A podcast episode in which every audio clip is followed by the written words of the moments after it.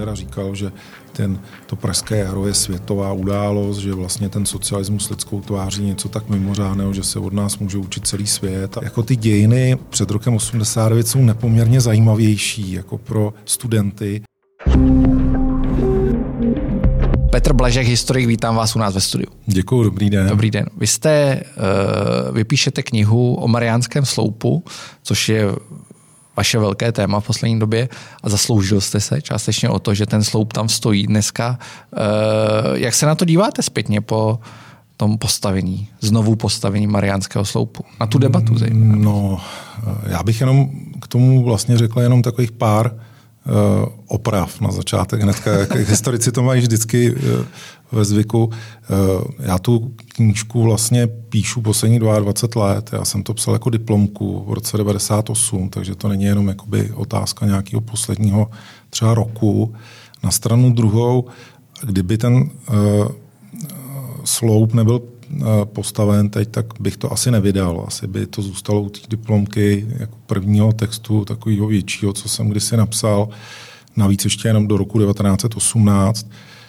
E, připomenu, že ten Mariánský sloup byl postaven v roce 1650, takže to je strašně dlouhá doba, kdy se měnily epochy celé. Ale to, že se postavil ten sloup, byl takový velký impuls, Neřekl bych, že bych se zasloužil o to, že ten sloup tam byl postaven. Možná částečně, jsem tomu trochu pomohl, ale rozhodně, rozhodně, rozhodně jsem nebyl ani zdaleka. Prostě ten nejdůležitější, natož důležitý. Eh, naopak bych řekl, že eh, to byla opravdu eh,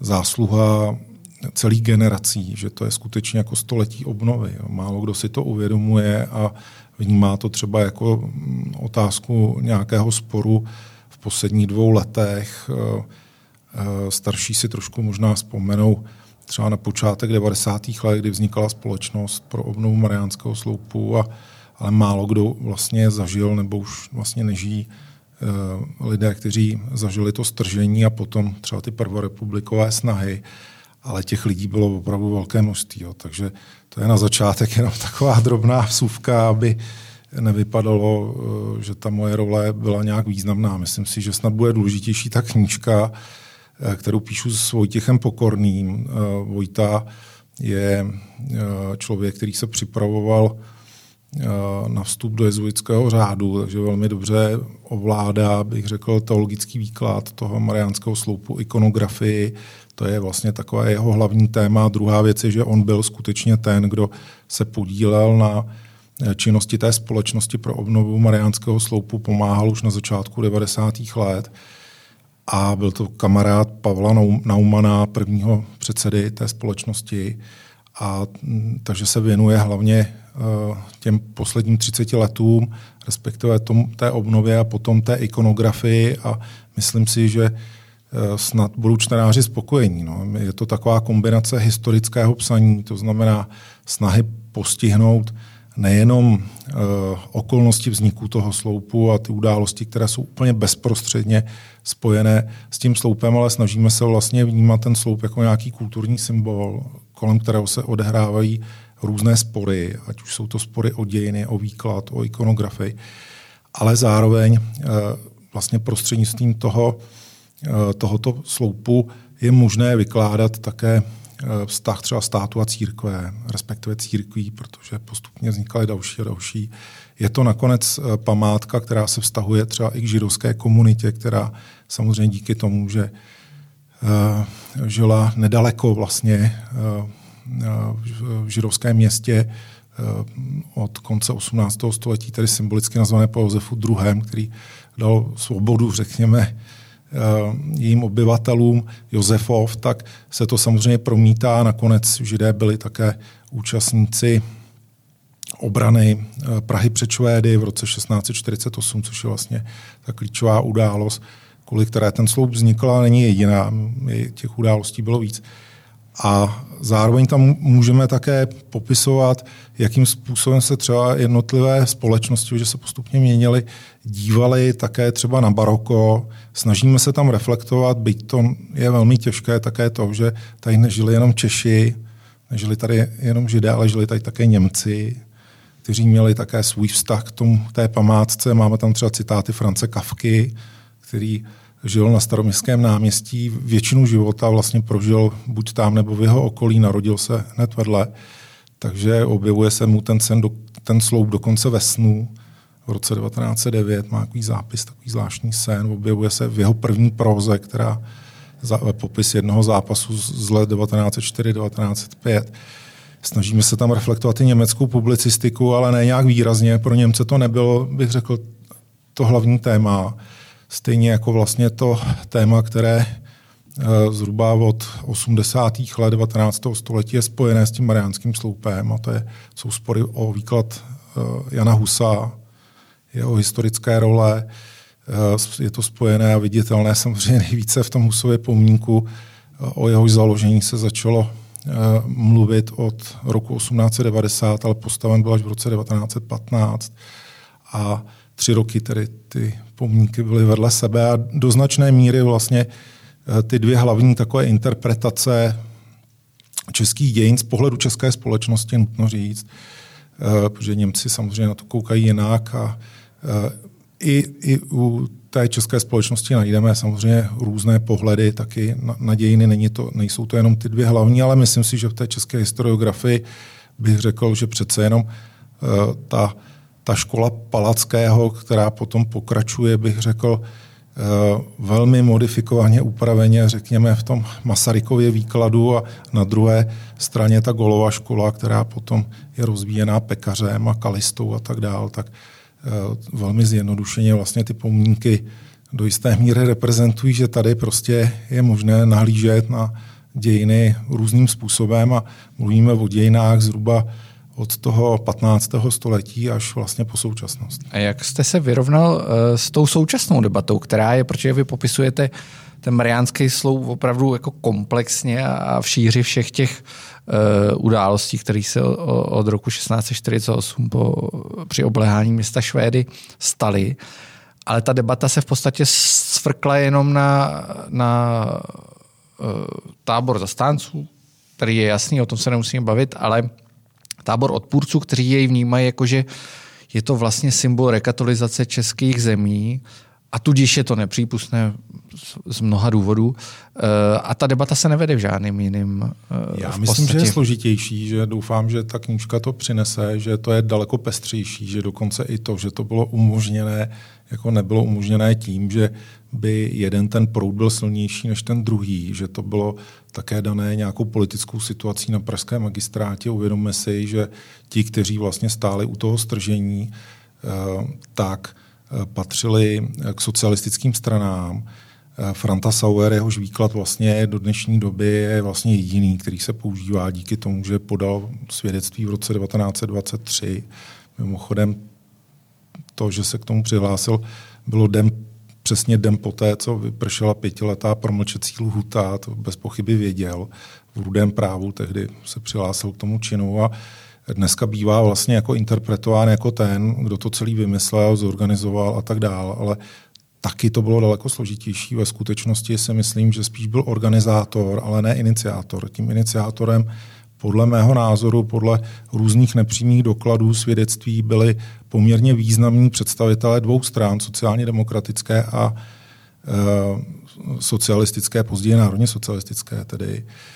A z část těch e, lidí potom skončila také v komunistické straně, nutno říct. Ten hlavní iniciátor byl potom e, člověk, který řídil rudé právo, jmenoval se Jan Skála. A byl potom náměstkem, druhým, myslím druhým nebo třetím náměstkem primátora ve 20. letech právě v době, kdy potom eh, se jednalo o vyšetřování toho činu v roce 1923 tím, že najednou se vlastně přihlásil ten výník, tak bylo možné zahájit vyšetřování, tak eh, trvalo několik měsíců a bylo to odložené s tím, že je to promlčené přesně o ten jeden den. Tak si myslím, ta nechuť vlastně jako k obnově toho mariánského sloupu vycházela také hodně z těch socialistických pozic. Jo.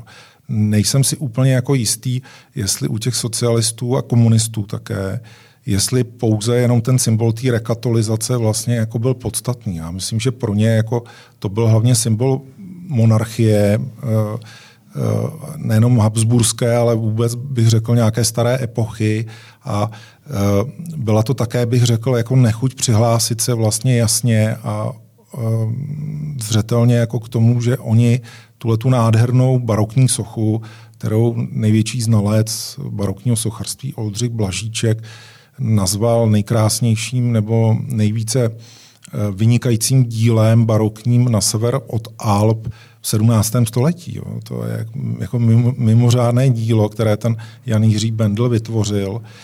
Eh, tak ta nechuť vlastně těch socialistů se přihlásit i k odpovědnosti toho, že to vlastně jako bourali a jakým způsobem to probíhalo, způsobuje nebo způsobila to, že na jedné straně to potom nebylo možné obnovit, protože eh, doktor Baxa byl primátorem do roku 1937 a to byl představitel právě socialistů, velmi radikální eh, představitel té antiklerikální, bohužel i antisemické větve těch národních socialistů, Mimochodem v době Hilsneriády ten Baxa byl ten, kdo zastupoval vlastně tu rodinu postiženou tou vraždou a vymyslel celý ten koncept vlastně té rituální vraždy.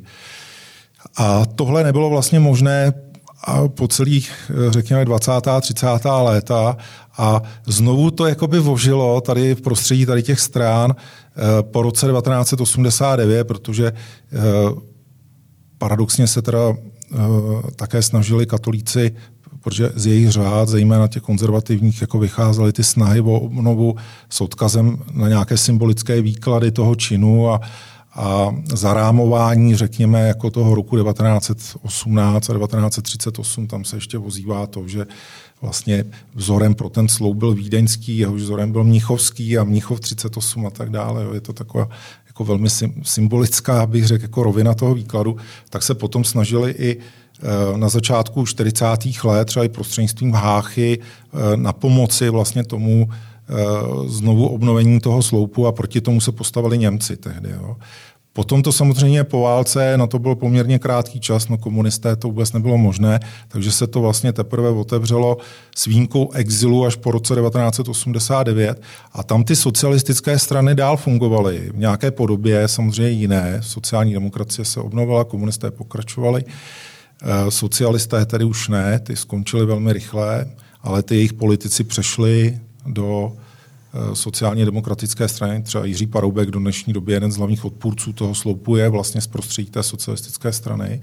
A teprve vlastně to, že ty levicové strany tohohle typu, říkám schválně toho typu, protože tam máme nové, myslím, levicové strany, zejména Piráty bych tam řadil, aniž bych se jich chtěl nějak dotknout, ale bez pochyby. Ale taky nechtěli ten sloup v podstatě. Já myslím, že převzali trošku tu roli, roli jakoby té chybějící levice. Ono je to je dané také tím, že na ty strany jako je Pirátská strana a částečně bych řekl Praha sobě, vlastně jako eh, ten okruh různých jako, mm, eh, aktivistů levicových. Já bych neřekl levicových aktivistů, já bych řekl, že to je prostě nějaká reprezentace nějaké společnosti, tak když prostě chybí Nedostali se sociální demokraté, komunisté z nějakých důvodů, které asi souvisí, bych řekl, s vyhasínáním toho třídního boje jako z 19. století a zároveň jako nechutí lidi v Praze volit komunisty, tak logicky si hledá ta levicová část, která já věřím na to, že politika je stále možné ji interpretovat podle tohohle klíče vlastně z té velké francouzské revoluce, že to ještě stále jako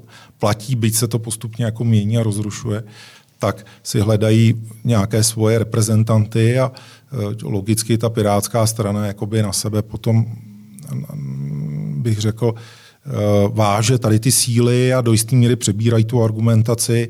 Taky bych řekl, že se stávají předmětem jako tlaku lobbystů, třeba různých, jo, který to nechtěli, nechtěli a tak dále, ale to, že se tam ty strany nedostaly vlastně v tomhle funkčním období, to bylo podle mě klíčový. Jo. To vlastně poprvé bylo možné diskutovat tak, aniž by vlastně jako do toho zasahovali komunisté a sociální demokraté, kteří vlastně historicky měli podíl na tom svržení prostřednictvím těch konkrétních představitelů. Takže to je jedna rovina. Ta druhá rovina je, že ono to vypadá, že jsou to velké spory, ale proti tomu, co se odehrálo od toho 19. století, zhruba od těch 80. let, ono to má kořeny někam bych řekl až k roku 1848, kde se postupně jako profiluje ta česká politická reprezentace samozřejmě v opozici z velké části vůči té německé eh, části u nás, tak ty dnešní spory nejsou nějak velké. Jo. Ono to vypadá, že kdo ví, co se tady odehrává, ale u toho mariánského sloupu, když byla demonstrace svolaná odpůrci a dokonce vlastně dá se říct, jako poměrně razantním způsobem se spojily různé takové radikální proudy od SPD až přes komunisty a bohužel i teda z ODS, eh, pan Zahradil v různých jako eh, dokonce jako nejenom na jednom mítinku, ale na dvou hnedka se vlastně prezentuje ten odpor, tak tam přišlo pár lidí. Jo? Když to, když byly ty velké spory eh, třeba v roce 1800 1898, prostě když Eh, viděli katolíci, že by ten sloup mohl být přemístěn kvůli tomu Husovi pryč, jak navrhovali někteří architekti, tak zorganizovali velká procesí a přišlo x tisíc lidí na, na, ten Maria, na, na, na to staroměstské náměstí. Jo. Na, na druhou stranu eh, v současnosti vidíte, že o toho klidu ke svržení sochy nebo sloupu není zase tak daleko. Ne, ne, nebojíte se trošku, protože no ten to... sloup ještě není úplně do, dodělaný, nebo ještě, ještě se tam budou umístěvat ty sochy, které jsou jakoby níž? To bude trvat a. několik let a je to věcí Petra Váni, bez něho už si myslím, že by sochaře, vůbec, sochaře Petra Váni, to nebylo který, možné, který no. vlastně celou tu věc jeho přátel z té kameno. Nebojíte se, že protože v té levicové komunitě pořád i ten mariánský sloup vyvolává v podstatě ty tenze, jako v Belgii vyvolávají sochy Leopolda, v Británii zase některých obchodníků, tak, nebo který se někdy ochomejtli kolem otrokářství. Nebojíte se, že vlastně ten prout je pořád stejný? Já si myslím, já, se, já to takhle nevnímám, je to samozřejmě jako vnímám cel, celkový ten kontext, je to zvláštně se staví vlastně jako Mariánská socha, že všude po světě se, se bourají sochy, nakonec jako byl sňat, teda nutno říct, já bych to uh, jako nesrovnával uh, takhle jednoduše. Třeba ten koněv, jo, protože tam šlo o svobodné rozhodnutí zastupitelstva po nějaké velké diskuzi, ta socha nebyla poníčená, prostě byla Eh, díky eh, kolegům z muzea, kde působím ve správní radě, tak jsme to odhlasovali eh, a, a ta socha bude tedy jako expozice nebo součástí expozice toho postupně vznikajícího muzea je v pronájmu. Ve světě je to přece jenom jinak, že tam prostě přijde dáv, který tu sochu schodí, je to spíš jako takový revoluční postup, ačkoliv vlastně revoluce je jakoby viditelná taková ta klasická jako mocenská, která útočí, bych řekl, jako na eh, jednotlivé instituce se úplně tak moc neděje. Jsou samozřejmě jako místa, kde třeba převzali ty demonstranti jako prostor, vytlačili vlastně eh, z toho místa policisty, respektive oni se stáhli, jo, ale e, to nejsou jako místa, která jsou rozhodující, bych řekl, jako pro fungování třeba těch regionů nebo na to státu. Jo. Takže myslím si, že to je dočasný a že to velmi rychle skončí, že se to vyčerpá, že naopak to povede spíš ke konzervativní protivlně, ono to tak většinou bývá. A je otázka, jestli to jak, jak, to, jak to bude mít Eh, reakci při volbách amerických, že se hrozně blíží, jsou strašně brzo a těž, tam myslím si, že ta protivlna jako proti tomu ještě nemusí nastat. Naopak jako Trump může mít velký problém a může to hm, prospět Bidenovi, ale Biden není žádný revolucionář, jo? jako ve stylu bych řekl nějakých lidí, kteří prostě eh, hážou sochy do, eh, do, do řeky, jako třeba v Londýně do Temže, nebo tak to tady zatím nemáme. Je to spíš karikatura, to, co se odehrálo vlastně před budovou ústavu, který teda sídlí v pronátých prostorách, že ta budova velká bohužel se opravuje nebo je v dezolátním stavu a nepodařilo se zatím opravit ale my sídlíme hnedka vlastně vedle Vysoké školy ekonomické v Domě radosti se to jmenuje. To dostali do zprávy takové spíš radikálně levicové síly na tom Žižkově a Ústr tam má svoji kancelář. A, takže z Domu radosti vlastně jako je vidět eh, na, na, na toho Churchilla, kde se objevil ten nápis. Jo. A myslím si, že drtivá většina lidí to odsoudila, že to všichni vzali jako vandalství. Eh, městská část Prahy 3 to okamžitě nechala vlastně jako opravit. Eh, ne, nevím ani, že by taková ta snaha o diskuzi, která z toho radikálně levicového prostředí vzešla, že by vůbec o ní někdo měl zájem. Myslím si, že to je v podstatě taková karikatura, snaha o přenesení nějakého tématu ve kterém jako ta česká společnost není v současnosti. Jo. Neznamená, že nemusí být za nějakou dobu, ale není, byť samozřejmě jako ty některé posuny jsou viditelný. Nakonec já jsem z filozofické fakulty a vidím, jakým způsobem vlastně eh, se projevuje, bych řekl, jako ta eh, neúplně, bych řekl, jako viditelná eh, vlna postup, postupného návratu vlastně k tomu, co je co už bylo za první republiky, kdy prostě filozofická fakulta byla víc levicová, práva byly prostě víc pravicové, tak to se jakoby vrací. Je to vidět i, kdo učí na, na historii, eh, na těch jednotlivých ústavech. Tam vlastně nějakého konzervativního historika moc nenajdeme. Ty jsou to byli tam, odejiti často? Nechci říkat, že byli odejiti, prostě se tam ani nedostali. Jo, takže eh, a byť jako já nemám problém na té filozofické fakultě působit. Tři roky jsem byl na katedře divadelní vědy a bylo to bez jakýchkoliv komplikací a problémů a ve velmi jako příjemné atmosféře.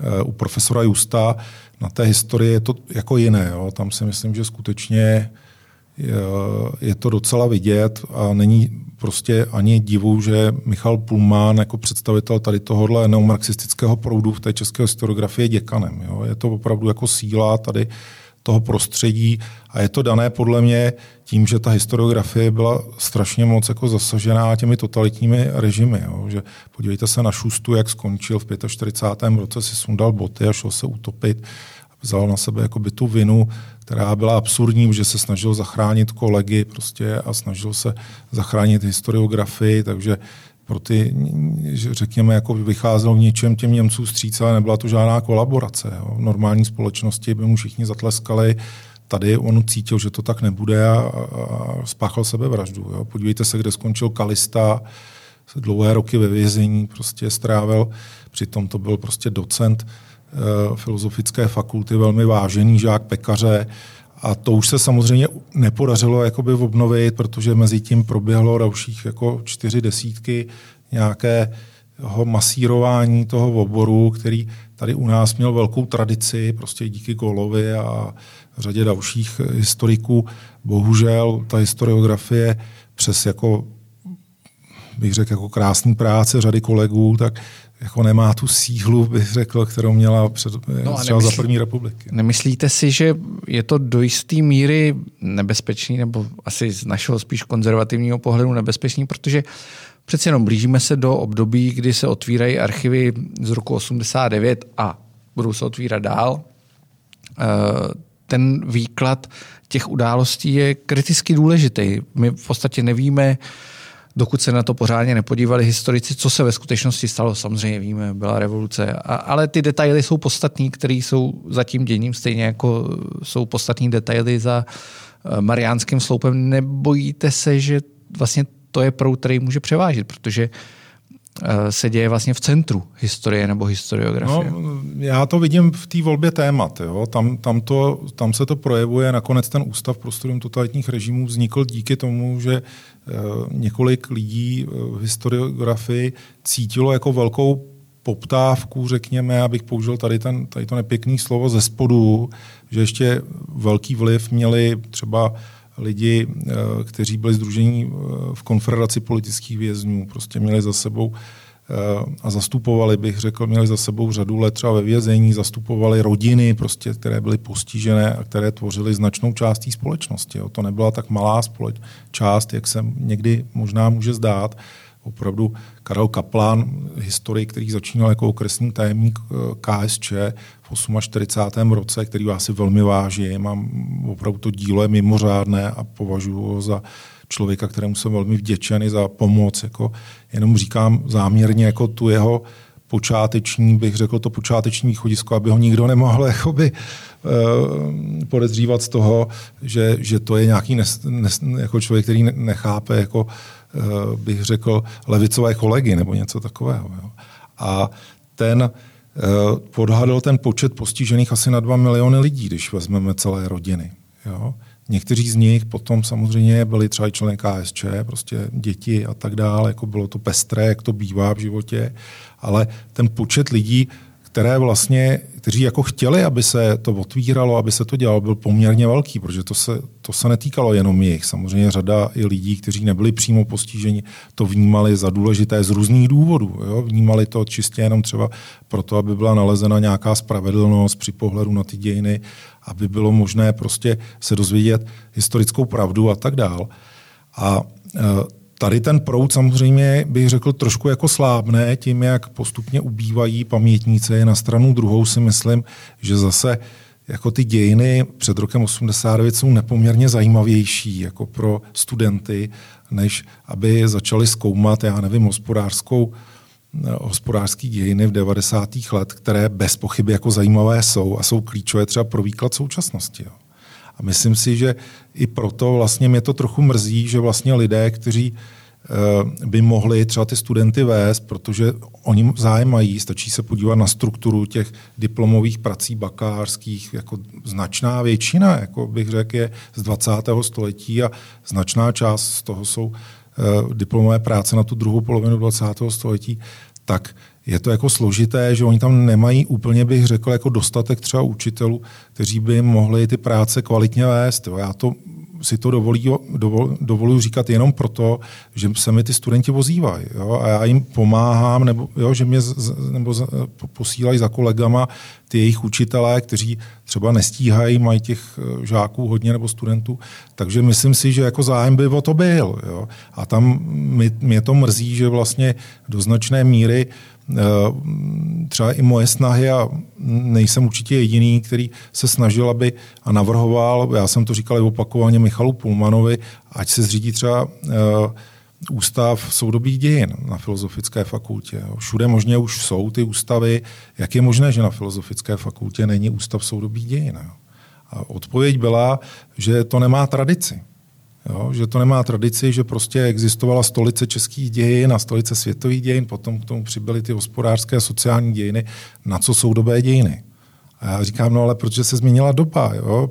Potře- jako změnilo se úplně, eh, bych řekl, jako způsob bádání jako o těch soudobých dějinách, protože ty prameny jsou úplně jiného typu, než eh, byly prostě myslitelné eh, někde ještě třeba v polovině 20. století, no ta bene ještě o pár desítek let dříve. Že jo? Máte tady k dispozici televizní vysílání, no tak začalo vysílat v 50. letech, předtím prostě nebylo. Pokud někdo chce popsat třeba roli anticharty, eh, jako kampaně na českou, respektive československou společnost, no tak bez studia prostě jako záznamu československé televize se neobejde. To prostě není myslitelné. Jo? Takže eh, považuji to trochu za škodu.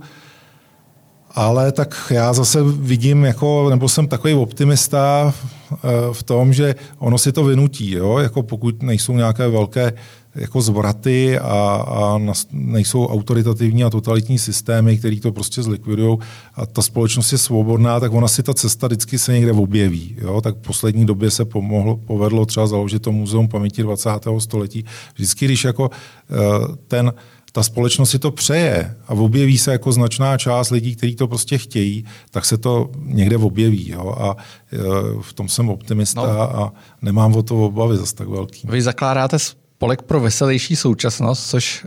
Uh... Ne, ne, pozor, já ji nezakládám. Ne, nezakládáte, ale... já píšu dějiny tady té společnosti. Vy píšete no. dějiny... Uh, v ústavu, no. Spolku pro veselější současnost, což jako napovídá tomu, že přeci jenom se bojíte trošku, aby se to uh, nezvrtlo. Ne, ne, ne, vůbec ne. Já jsem tam, já jsem tam několik let zkoumal živé pochodně. Jo. Napsal jsem knížku o živých pochodních v sovětském bloku, kde Eh, jsem dal skutečně více jak dva desít, dvě desítky portrétů tady těch osob asi, já nevím, z deseti nebo kolika států. Jo. Bylo to dost jako složité téma, nejenom jako heuristicky, tam bylo, nevím, deset jazyků, prostě, které si člověk musel nechat často překládat, pobaltské jazyky prostě eh, a tak dál. Ale hlavně to bylo téma, který mě hodně vyčerpávalo psychicky. Jo. Ono se věnovat tady tomu tématu Eh, toho sebeupalování politického, eh, potkávat se s příbuznými, prostě, které to zasáhlo a vidět jako bolest lidí, kterých se to dotýkalo. Eh, je to, je to jako těžké téma, jo? takže já jsem ještě mezi tím se podílel na památníku Jana Palacha ve Všetatech, připravovali jsme různé dokumenty, filmy, Hořící keř a, tak dál. Takže já jsem si potom zvolil takové odpočinkové téma, které úplně odpočinkové také není. A to je společnost za veselší současnost na ústavu a to je jenom na nějakou dobu, e, není to prostě na nějaké tři roky nebo něco takového, je to kratší a bude to taková koláž fotografií, e, dokumentů e, a dokumentů různého typu, ať už policejních svodek, anebo dokumentů z UVKSČ, případně samizdatů, vzpomínek, tam je zhruba asi 8 nebo 7 akcí, které tady ta společnost udělala během krátké doby od 1. května 1989, kdy vznikla de facto vlastně do prosince 89, potom sice ještě funguje, ale už to, už to nemá, bych řekl, tak velký význam a postupně tedy zaniká, eh, které se tak nezapomenutelně zapsaly, bych řekl, jako do děň těch politických demonstrací, že jednak to byl běh eh, Eh, třídou politických vězňů za politické vězně, což bylo úplně geniální. Eh, běželo opravdu, já myslím, několik desítek tisíc lidí, bych to tak odhád, protože každý den vlastně běhalo někdy až několik jako desítek, někdy možná i přes sto lidí, tak určitě přes deset tisíc lidí to bude za, za, za, za těch x měsíců. A Potom tam bylo, eh, byl zásah veselé bezpečnosti, kdy v takové dusné atmosféře před 20. srpnem 89, kdy se všichni báli, co se stane po té Číně v Pekingu, kde byli zmasakrovaní, masakrovaní studenti, tak eh, tady ty eh, představitelé té společnosti, což byl Bož Rychvalský, Bára Štěpánova, Petr Payne se svými přáteli, tak připravili happening, kde si nandali na hlavy vydlabané melouny, vzali do, do rukou um, okurky, a policejního psa Alíka z umělé hmoty a, a, a tak dál a přepadli vlastně demonstranty, kteří chodili každý den vlastně jako tiché korzo na příkopech, tak tentokrát je eh, proti ním nezasahovala státní bezpečnost nebo nějaké pohotovostní jednotky, ale zasahovala veselá bezpečnost. Eh, celý to sledovala státní bezpečnost, máme to vlastně jako zaznamenané eh, dokonce nejenom ze vzpomínek lidí, kteří byli napadeni jako v uvozovkách, ty, kteří napadali, ale ještě to popisuje, popisuje tajná policie ve svých svodkách, takže je k tomu spousta fotek. Byly, byly, byly to na jedné straně velmi veselé akce, které uvolňovaly atmosféru konce komunismu v době, kdy skutečně i na demonstrace znamenalo riskovat prostě zranění eh, eh, nebo dokonce se bát, že dojde ke střelbě a tak dál, tak jako v tom Pekingu. A Eh, uvolňovalo to napětí, bych řekl, v té společnosti, předznamenalo to do jisté míry podobu toho listopadu jako takového velkého karnevalu, kde se měnily různě roli, role, což má důsledky ve všech, bych řekl, jako rovinách do dnešní doby. A eh, tak jsem si říkal, že tady tu společnost vlastně nikdo nezmapoval pořádně, že jsou akorát dva, tři rozhovory a pár fotek a díky tomu, že Kamil Černík kamarád je kronikář vlastně tady té společnosti a dal mi k dispozici celý archív, tak se to píše úplně krásně. Měl, měl bych to dopsat snad do konce srpna. Příští rok to vyjde a bude to taková krásná obrázková kniha. Já doufám, že si to budou číst mladí lidi, aby věděli, jak demonstrovat. A, a demonstrovat s vtipem, aby to zaujalo ostatní. No. Uh, to není jediná vaše aktivita. Vy jste v poslední době, ta, těch historických debat je několik. V současnosti, paradoxně v současnosti uh, jedna z nich, která v Česku teďka běží, je debata kolem knihy Jana Nováka, který napsal biografii spisovatele Milana Kundry. Vy jste s Radkem Schovánkem, který, který píše teďka i pro Info, uh, pomáhali Janu Novákovi schromážit ty materiály a ta debata je poměrně vyhrocená. Zase na jedné straně je e, společnost nebo spolek lidí, který vlastně napadají Jana Nováka za, za tu biografii, za to, že si ji v podstatě dovolil vůbec napsat, bych řekl. E, na druhé straně já tu knížku čtu, ona je poměrně obsáhla, takže než, než se jí proberu, jak to bude ještě chvíli trvat, má, ale má 900 stránek. Má 900 stránek. Stejně jako všechny ty Novákovy knihy, nebo i, i vlastně... Napsaná tak, ale velkým písmem. Jo. Je velkým písmem, to je pravda. Nicméně je poměrně má obrovský, no, poměrně obsáhlý ten poznámkový aparát a vůbec ty zdroje, ze kterých vychází. Jak vy vlastně tu v debatu vnímáte teďka? Myslíte si, že často je ten argument, ten hlavní argument je, ty špatné věci by se o Milanu Kunderovi vůbec neměly psát, protože to je vážený spisovatel. Což je, jak to na vás působí jako na historika, protože vy otvíráte přeci archivy a, a vytahujete právě některé ty utajené věci. Já jsem dokonce slyšel, že není možné třeba některé ty intimní detaily eh, z, eh, z spisovatela, spisovatelova života eh, zveřejňovat za jeho života bez jeho souhlasu. Jo. A tak jsem si říkal, jak on by se potom bránil, až by umřel. Jo? Že, jako, že to je úplně absurdní, že teda i kdybych přistoupil na tu logiku, že je to vlastně jako nefér vůči tomu člověku, tak není lepší, když mám možnost se ještě bránit za svého života, než kdyby Jan Novák čekal, až umře. Nevím. Jo? Už to jenom ukazuje, že to je úplně absurdní. Proto myslím si, že se tam vozívá debata, která je samozřejmě starší. Nakonec Jan Novák by to jistě nenapsal, kdyby eh, se neodehrála ta velká diskuze v roce 2009, tuším, že byla, eh, která se týkala oznámení eh, stalinisty eh, Milana Kundery jako mladého studenta věřícího režimu podle záznamu stráž, jednoho strážmistra Zboru národní bezpečnosti Milan Kundera tedy oznámil, že si někdo, kdo si nechal kufr na, na, na koleji a bylo teda zjištěno, že eh, se jedná o agenta chodce, respektive teda oni si tak i říkali, ty lidé, jako byl třeba Otar Rambousek, na to byl docela pišnej, tady na ten termín si pamatuju, ale uh, můžeme to říct termínem, který není úplně jako dobově zatížený, prostě kurýři, kurýr západní zpravodajské služby, konkrétně americké tajné služby, který byl vycvičen jedním z nejlepších parašutistů Eh, respektive lidí, kteří tady působili z těch vysazených skupin. To byl, eh, to byl Bartoš, který byl potom národní socialistický, národně socialistický poslanec, tak potom pro eh, Františka Moravce pracoval jako šéf jedné skupiny výcvikový. Já jsem velmi pečlivě zmapoval, jak vypadal třeba ten výcvik toho člověka, protože jsem znal dobře jiného toho kurýra, který Eh, bohužel byl chycen stejně jako ten Bořáček a strávil 10 roků ve vězení. Byl to můj kamarád, eh, s kterým jsem se výdal docela na konci jeho života a ten mi to velmi pečlivě popsal, jak vypadal výcvik a tak dál, eh, kdo tam všecko prostě byl. Napsal jsem o tom článek taky, o tom výcviku. A tady ten člověk, který mm, dělal velmi nebezpečnou práci, bych řekl, pro obnovu svobodného Československa, tam byl tedy chycen, a odsouzen do, eh, na řadu let do vězení, řadu let strávil na uranu. Eh, takže eh, vždycky ten příběh vlastně z té diskuze by měl být uveden tady tím příběhem i toho Miroslava Dvořáčka, jo, toho člověka, kterého se to dotklo a vytknu to před závorku, aby bylo jasné, že nemluvíme prostě jenom o nějakých estetických kvalitách pana Kundery, ale mluvíme prostě o nějakých dalších životních osudech, které Eh, tady ta historická událost, ať už ji budeme interpretovat jakkoliv, eh, byla, se dotkla tady těch lidí. Jo. Eh, tehdy vlastně v článku v Respektu, který se myslím nebyl úplně kvalitní, nebo respektive mohl být daleko kvalitnější, ale to základní tam bylo správně, já si myslím.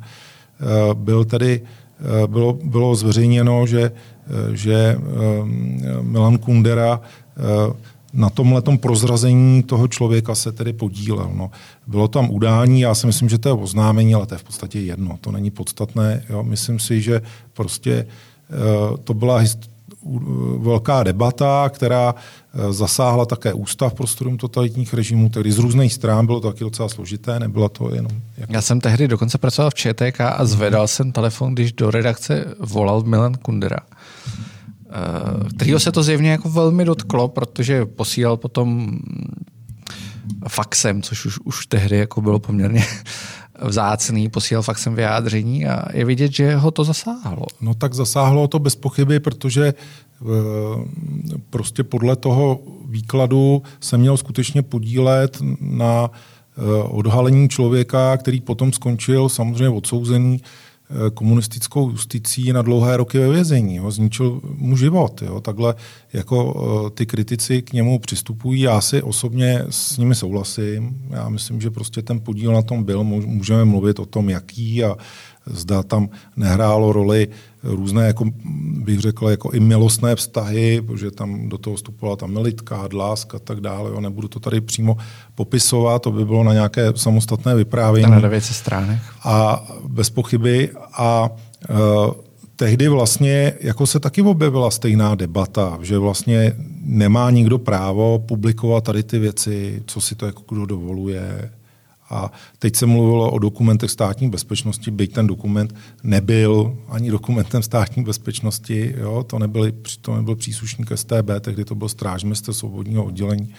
Postupně se ukázalo, že existuje ještě přednáška jednoho náměstka ministra národní bezpečnosti, který o tom mluvil, takže jako je další doklad vlastně, který eh, že to nebyla eh, prefabrikace někdy z 90. let, jak jsem taky tehdy slyšel, že si někdo ten dokument celý vymyslel, jak se ukázalo, že naopak, že to stáří odpovídá prostě a tak dál a tak dál. Teď do toho se různě jako uh, objevují svědectví různých lidí a tehdy bych možná tomu Adamovi Hradílkovi trošku vyčet, že mohl být víc důkladný a víc jako se snažit zjistit, jak to vypadalo na těch kolejích, ale na rozdíl od těch současných kritiků nebo i tehdejších si myslím, že to popsali v podstatě správně. Jo? Že tam skutečně jako ta samozpráva hrála důležitou roli a že se to odehrávalo prostě ve velmi vyostřené situaci, kdy ten, ten třídní boj, jak tomu nazývali komunisté, zasáhl v obrovské množství lidí. On byl součástí prostě systému, ten Kundera, který ten represivní tlak eh, dělal. Nakonec jako byl jednou z hlavních ikon v té eh, literární části společnosti, nebo jako byl, patřil eh, k lidem, kteří oslavovali Gotwalda, psali básně, které jsou, já vždycky říkám, jako nemusíte číst ten, eh, ty dokumenty eh, kolem toho zatčení Miloslava Dvořáka, přečtěte si prostě básně z 50. let Milana Kundery a tam pochopíte jeho roli i to, jak se postupně proměňovala a jak postupně nakonec jako dostávala trhliny, ta jeho oddanost, lojalita ke komunistické straně a tak dál a tak dál. A to myslím, že ten Honza Novák popsal velmi dobře v té knížce. Můžem, uh, zdá se mi, že dostává jakoby, uh, nebo výtky vůči němu jsou jsou vlastně jako vždycky zástupný. Jo. Buď se mluví o tom, že neměl používat dokumenty státní bezpečnosti, protože jsou tam nějaké intimní věci, které se týkají sexuality, no tak zrovna u Kundery, jako mě tady ten, tady ta návědka přijde úplně absurdní, jo, že on má celé svoje dílo, je založené na, na, sexual, na, na popisu sexuality a na sexuálních vztazích a tak dál. On sám dal velké množství prostě rozhovorů k tomu svému životu, stal se celebritou, která se vyjadřuje, bych řekl, nebo vyjadřovala k, k nejrůznějším otázkám. Myslím si, že prostě pro něj platí eh, to, co, to, co bych řekl, jako má platit jako pro ty VIP osobnosti, které si nárokují zase na stranu druhou prostě nějakou pozornost, jako eh, vyplývající z nějakého postavení, které Eh, které on vlastně jako vypráví tím svým předkládaným životopisem třeba v té Francii. Jo. A myslím, že určitá tam mýtizace je úplně na místě. To myslím, že ten Jan Novák jako splňuje. Já to vnímám zároveň jako krásnou knihu, která prostě popisuje jeden český osud, jak je to v tom podtitulu. Je to kniha, která je velmi poučená čtyřletou, čtyřletou, čtyřletým studiem. Myslím si, že to není rozhodně kniha, ze které by vyplývalo, že Jan Novák jako cítí nenávist k, k Milanu Kunderovi. To teda rozhodně takhle nevnímám, naopak jako tam cítím takové do značné míry jako um, to, možná, možná to říkají někdy lidé, kteří třeba nenapsali nic jako většího. Jo. No to, to, je právě jako ten moment, že kdy... nechápou, že jako člověk, který píše opravdu delší texty, já si teda ani, jako jsou takový asi lidé, já sám si to neumím úplně představit, že bych třeba psal o Mariánském sloupu a nenáviděl bych ho, nebo e, rozumíte, jo, to jako musíte mít prostě minimálně zaujetí pro to téma a to tam vnímám a myslím si, že tím, že ten Honza Novák mluvil se, spou- se spoustou svědků, eh, přátel Milana Kundery, řada z nich jako nechtěla, aby byli zmíněni v té knize, ale byli ochotní o něm mluvit, tak nakonec ten výsledek je velmi zajímavý a přijde mi to, že vlastně vytýkají něco, co s, e, říkají, že prostě není možné o spisovatelích takovým způsobem jakoby psát, mluvit, ale sami vlastně vytýkají to samé. Tomu, tomu. To, mě, to mě na té knize, to když, román, prostě. když to vezmu ze své zkušenosti, nebo jak ta kniha na mě působí a nedo, nedočet jsem ještě, protože to jako skutečně chvíli trvá, mně přijde, že Jan Novák, vlastně ta, ta, ta hlavní linka té knihy je, že líčí Milana Kunderu jako velkého mystifikátora, ať už e, zejména pokud jde o ten jeho život. Ta debata se strhla trošku v to, jestli Jan Novák tvrdí, že Milan Kundera je udavač nebo není udavač, nebo je to nějaký jako komunistický sluha, což my víme, že možná kdysi tam ty sympatie byly, ale v 70. letech tak ono 20 let se to, je, se to, je zatraceně dlouhá doba. Je to zatraceně dlouhá doba. Eh, zároveň Milan Kundra je rozporuplně vnímán a byl vždycky vnímán i v dizentu, kdy, kdy prostě na jedné straně stál Václav Havel, na druhé straně Milan Kundra, když to jako úplně naprosto zjednoduším. Jak vy jako vnímáte tu jeho roli na základě těch historických uh, studií nebo na základě těch historických faktů v tom dizentu. Já jsem k tomu přečetl myslím docela hodně dokumentů, ale o Milanu Kunderovi jsem přímo nepsal. Pomáhal jsem, jak jsem říkal, eh, Honzovi Novákovi, dal jsem mu všechno, co jsem měl. Ta moje motivace byla také daná tím, že on říkal, že se bude velmi podrobně věnovat právě té události eh, z těch kolejí a udání nebo neudání, oznámení prostě toho Miloslava Dvořáčka, takže to splnil. Tak to jsem rád, že, že to nebylo marné. A e, já sám osobně vnímám Melana Kunderu jako takového do jisté míry souputníka Pavla Kohouta. Je to, myslím, jako velmi zajímavé podívat se na, na to, jakým způsobem vlastně každý z nich jako vystupuje. E, je to, myslím si, že má rozhodně blíž ke Kohoutovi než k Václavu Havlovi, to je, myslím, jasné. E, oba, pochá, oba bych řekl, jako prožili úplně jiným způsobem, když mluvím o Havlově a e, Kunderovi 50. léta, to je úplně nesrovnatelné. Jo. A na druhou stranu, jako možná tady ten protipol jako je dán jako tou velkou diskuzí v roce 69 o e, srpnové okupaci mezi Havlem a, a Kunderou. To byla taková polemika velká, kde Kundera říkal, že ten, to pražské jaro je světová událost, že vlastně ten socialismus lidskou tváří něco tak mimořádného, že se od nás může učit celý svět a Havel mu odpovídal, no tak je to takový pokorný návrat, řekněme, k evropské civilizaci jako západního typu a určitě jako nemůžeme mluvit o tom, že by to bylo něco mimořádného, i když to musíme ocenit a tak dál. A teď mluví každý prostě o tom, jak se bude dál vyvíjet vlastně e, ten běh e, v Československu události a ukázalo se, že pravdu měl Václav Havel eh, v tom, že skutečně ta normalizace takzvaná nastala a že značná část společnosti nevystupovala proti tomu, co se odehrávalo, stála se, nutno říct, jako po zkušenosti nejenom těch 20 let, ale i nacismu, eh, se člověku vkrádá na jazyk jako to spojení. Není divu, není divu, že lidé nechtěli riskovat po tolika jako zklamáních a neustálých tlacích je to vlastně těžké něco vyčítat. Jo.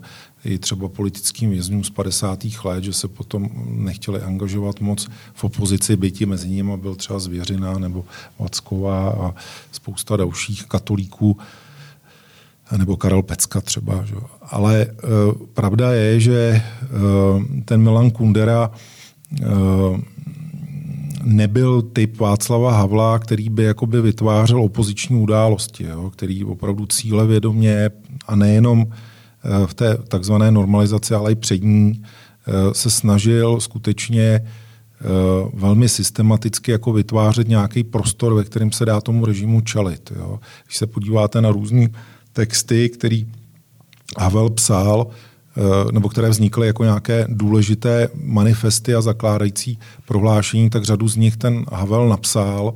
U Milana Kundery to nenajdete. To je vlastně jako solitér, člověk, který eh, si získává velmi dobré jméno, zejména jako vysokoškolský učitel, který učil studenty, eh, měl si myslím velmi rychle prostě okruh Eh, svých příznivců eh, díky jeho literární tvorbě. Myslím si, že ve shodě teda s Janem Novákem, že nepoměrně lepší prozaik než básník, že je to dobře, že ty básně opustil a že je nepíše, že, že se věnuje opravdu románu, kde se našel a e, můžeme mít prostě řadu nějakých polemik e, a, a kritiky snést prostě k jeho, k jeho konstru, konstruování své vlastní minulosti třeba ve Francii a k vymazávání různých, bych řekl, znaků, které, kterými byl spojen v těch předchozích textech, které vychází znovu. Eh, ale eh, bez pochyby prostě je to jako spisovatel výborný nebo vynikající, byť jako třeba to není pro mě jako eh, ten můj nejoblíbenější. Uh já teďka přeskočím na, na jiný poslední téma, ať vás tady zase netrápím dlouho. Česko si připomnělo výročí 70 let od popravy Melady Horákové v uplynulých dnech. Teďka je to takový hodně, eh, hodně vůbec několik historických týdnů. Dneska, když natáčíme 30. června, je výročí zase eh, popravy Josefa Mašína. To jsem se děláme, předtím. Děláme dneska připomínku eh, v Kobylisích ten mašinův statek. Přesně tak. Památník tří odbojů, který připravujeme památník v Blošanech, takže Dneska tam máme Přesně tak. se spolkem pro zachování odkazu českého odboje, tam máme pětní připomínku. No. Spousta věcí se děje. Vy často mluvíte i o Ďáblickém hřbitovu, což je místo, kam komunisté vlastně pohřibívali za velmi jako nedůstojných podmínek lidi, kteří, kteří zemřeli ve věření, kteří popravili a, a, a podobně, prostě po kterých chtěli, aby nic nezbylo, žádná historická stopa, nebo možno žádná stopa. Uh, Myslíte si, že ten ďáblický hřbitov je teď, to je skutečně významné místo pro české dějiny, že je teď ve stavu, ve kterým jako by měl být? Eh, od roku 94 nebo 5 je ten stav stejný. Eh, zasloužilo se o něj úctyhodní muži a ženy ze, z, jednoho, z jedné paměťové organizace združující bývalé politické vězně, zejména Stanislav Stránský, který už zemřel. Eh, jeho nástupce, eh, nástupci se snaží tedy a, a udržují to místo. Jsou si sami, myslím, velmi dobře vědomí toho, že eh, v roce 94 neměli ani pořádně informace, kdo tam leží, věděli, kdo byl popraven, takže tam udělali symbolické pomůčky a postupně se teda ukazuje díky možnostem, které přináší také skutečně možnost zkoumat i eh, bádání z 90. let, z té první poloviny, kdy spousta lidí odvedla velmi dobrou práci, ale zůstaly ty snahy třeba v rámci státního zastupitelství nebo UDV později po roce 95 eh, na půl cesty nebo vůbec se nedostali třeba před soud. Takže se ukazuje, že je možné rekonstruovat vlastně myslím, do značné míry, kdo tam patří a kdo tam nepatří, jako v tom obecném slova smyslu, prostě které ostatky tam skončily, které ne.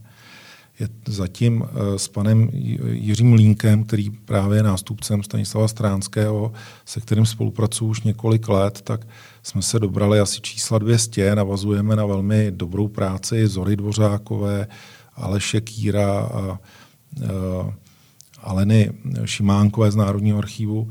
Chtěli bychom eh, to dělat jako projekt na ústavu, uvidíme, jestli mi to bude umožněno, doufám, že jo, že byť tam nebylo, ne, eh, jestli se to povede, doufám, že ano, od letošního roku.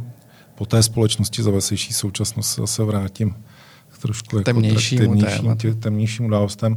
A je to podle mě to je úplně klíčové téma, důležité vlastně nejenom vrátit, jako bych řekl, do dějin ty lidi, také eh, to záleží samozřejmě, nebo je to důležité také pro ty rodiny. To je podstatné. Paní Mašínová mladší stále čeká, jestli se povede exhumace ostatků maminky. Bude to velmi složité někdy na začátku.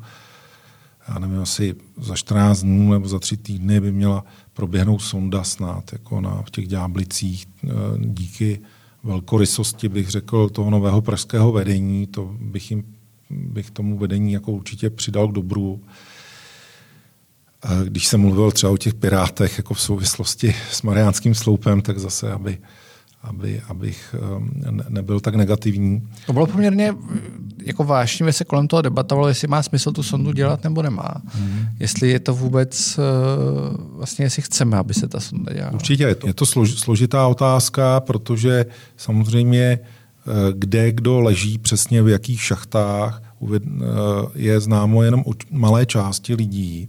Tam leží x tisíc prostě ostatků, které nebyly zdaleka, prostě to nebyli všichni političní naopak, těch byla výrazná menšina, jsou tam i ostatky z války, pohřbívalo se tam zhruba od roku 43 do roku 61.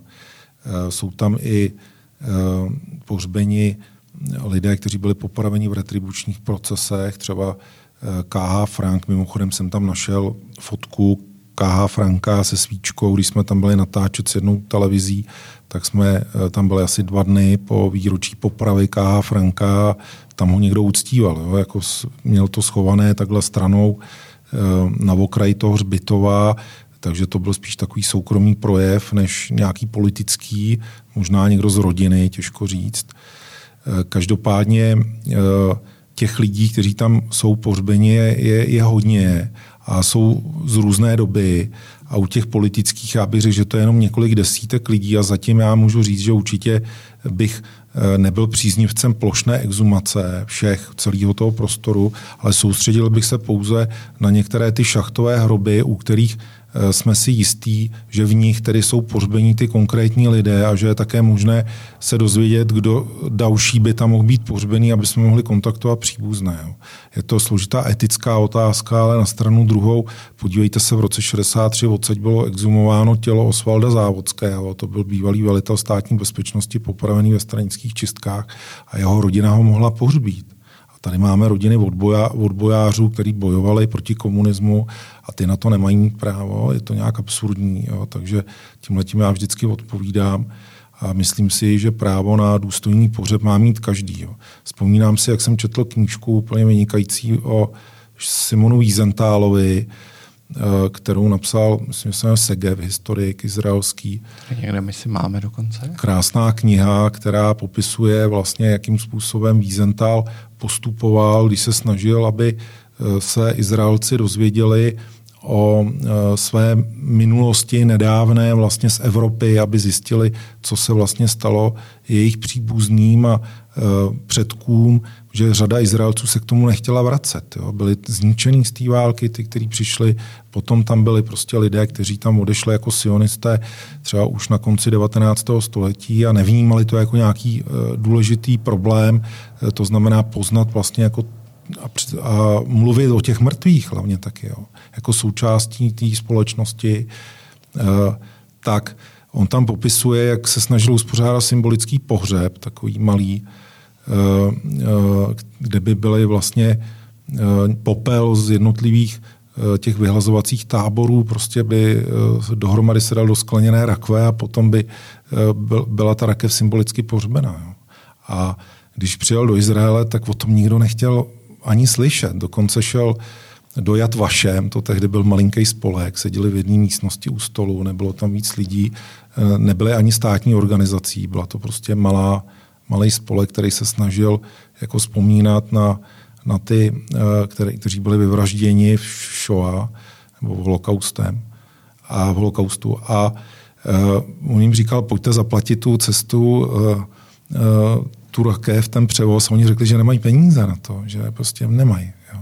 A nakonec se to teda povedlo a když uh, přišel uh, ten den, tak už Izrael existoval už byl stát a byl to jeden z takových konstitutivních prvků vlastně jako vytváření té národní paměti pro ten stát. Jo. A já si myslím, že tohle vlastně něco takového my taky potřebujeme. Jo. Připomenout si to, myslím si, že se to povedlo aspoň pro část té společnosti, třeba pro katolíky, Páterem Toufarem, to si myslím, že je velmi jako taky důležitá věc, která se povedla díky Miloši Doležalovi a řadě dalších lidí, kteří se na tom podíleli. A skutečně to, že potom ten velký návrat eh, na to místo, kde se stal ten zločin, že, kde, kde ho zatkli a odvezli do Valdic, do Číhoště, to byl pro mě jako mimořádný zážitek. Tak já doufám, že se povede ta exhumace paní Mašínové, bohužel je to nepoměrně složitější, ta naděje není moc velká, nutno říct otevřeně, já o tom vždycky mluvím, ale snažíme se, udělali jsme velmi poctivě rešerši archivní, zjistili jsme opravdu, jakým způsobem se pohybovalo tělo, zjistili jsme dokonce, kde přesně paní Mašínová zemřela, že to nebylo přímo ve věznici, ale v nemocnici, kousek odsáď, takže bylo to mimochodem asi 100 nebo 200 metrů od místa, kde byl zatčený manžel gestapem. Jo. Takže je to takové symbolické, eh, taková, taková jako schoda náhod zvláštní. A paní Mašínová má své jméno vyryté na, na hrob, hrobě rodinném eh, v Lošané, kde vzniká památník, který je věnován třem odbojům 26. srpna tam paní Mašínová bude odhalovat základní kámen ve skutečnosti, jak ona je velmi akční a velmi, velmi bych řekl, jako spěchá vzhledem ke svému věku, tak už bude odhalovat i část stavby, jo, že už se staví, nebo se začíná stavět zrovna teďka. A díky sbírce velmi velkoryse lidé poslali mm, zhruba asi 2 miliony korun. Jo. Škoda té korona krize, protože by těch peněz bylo ještě více. Samozřejmě, kdo má zájem, může ještě poslat prostředky.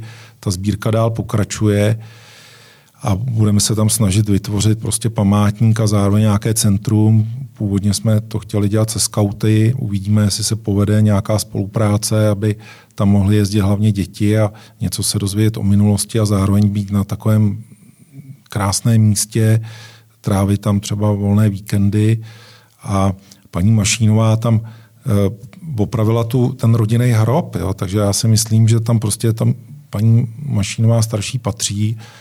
Eh, Josef Mašín, o kterém jste mluvil na začátku, tak byl zastřelen. Eh, hrob neexistuje jeho, je taky jenom symbolický. Takže rodina si mohla koupit, myslím si, že to bylo za 500 korun po válce, nějaký kousek země, aby měla, jako, že se tam vysypávaly ty urny s popelem, tak si koupila nějaký kousek země za 500 korun. Já myslím, že je čas, aby opravdu tady ten stát eh, převzal zodpovědnost a následoval ten příklad toho pražského magistrátu a lidem, kteří eh, často pro tenhle stát se snažili udělat, co mohli a zemřeli kvůli tomu, tak aby aspoň zajistil důstojné spočinutí a ne nějaké hození do masového hrobu, to prostě, myslím si, je velký dluh a doufám, že se to povede splatit. Krásná tečka, děkuju. Děkuju za, za, poz, děkuju za pozvání. Děkuju za pozvání a také hodně štěstí. Díky.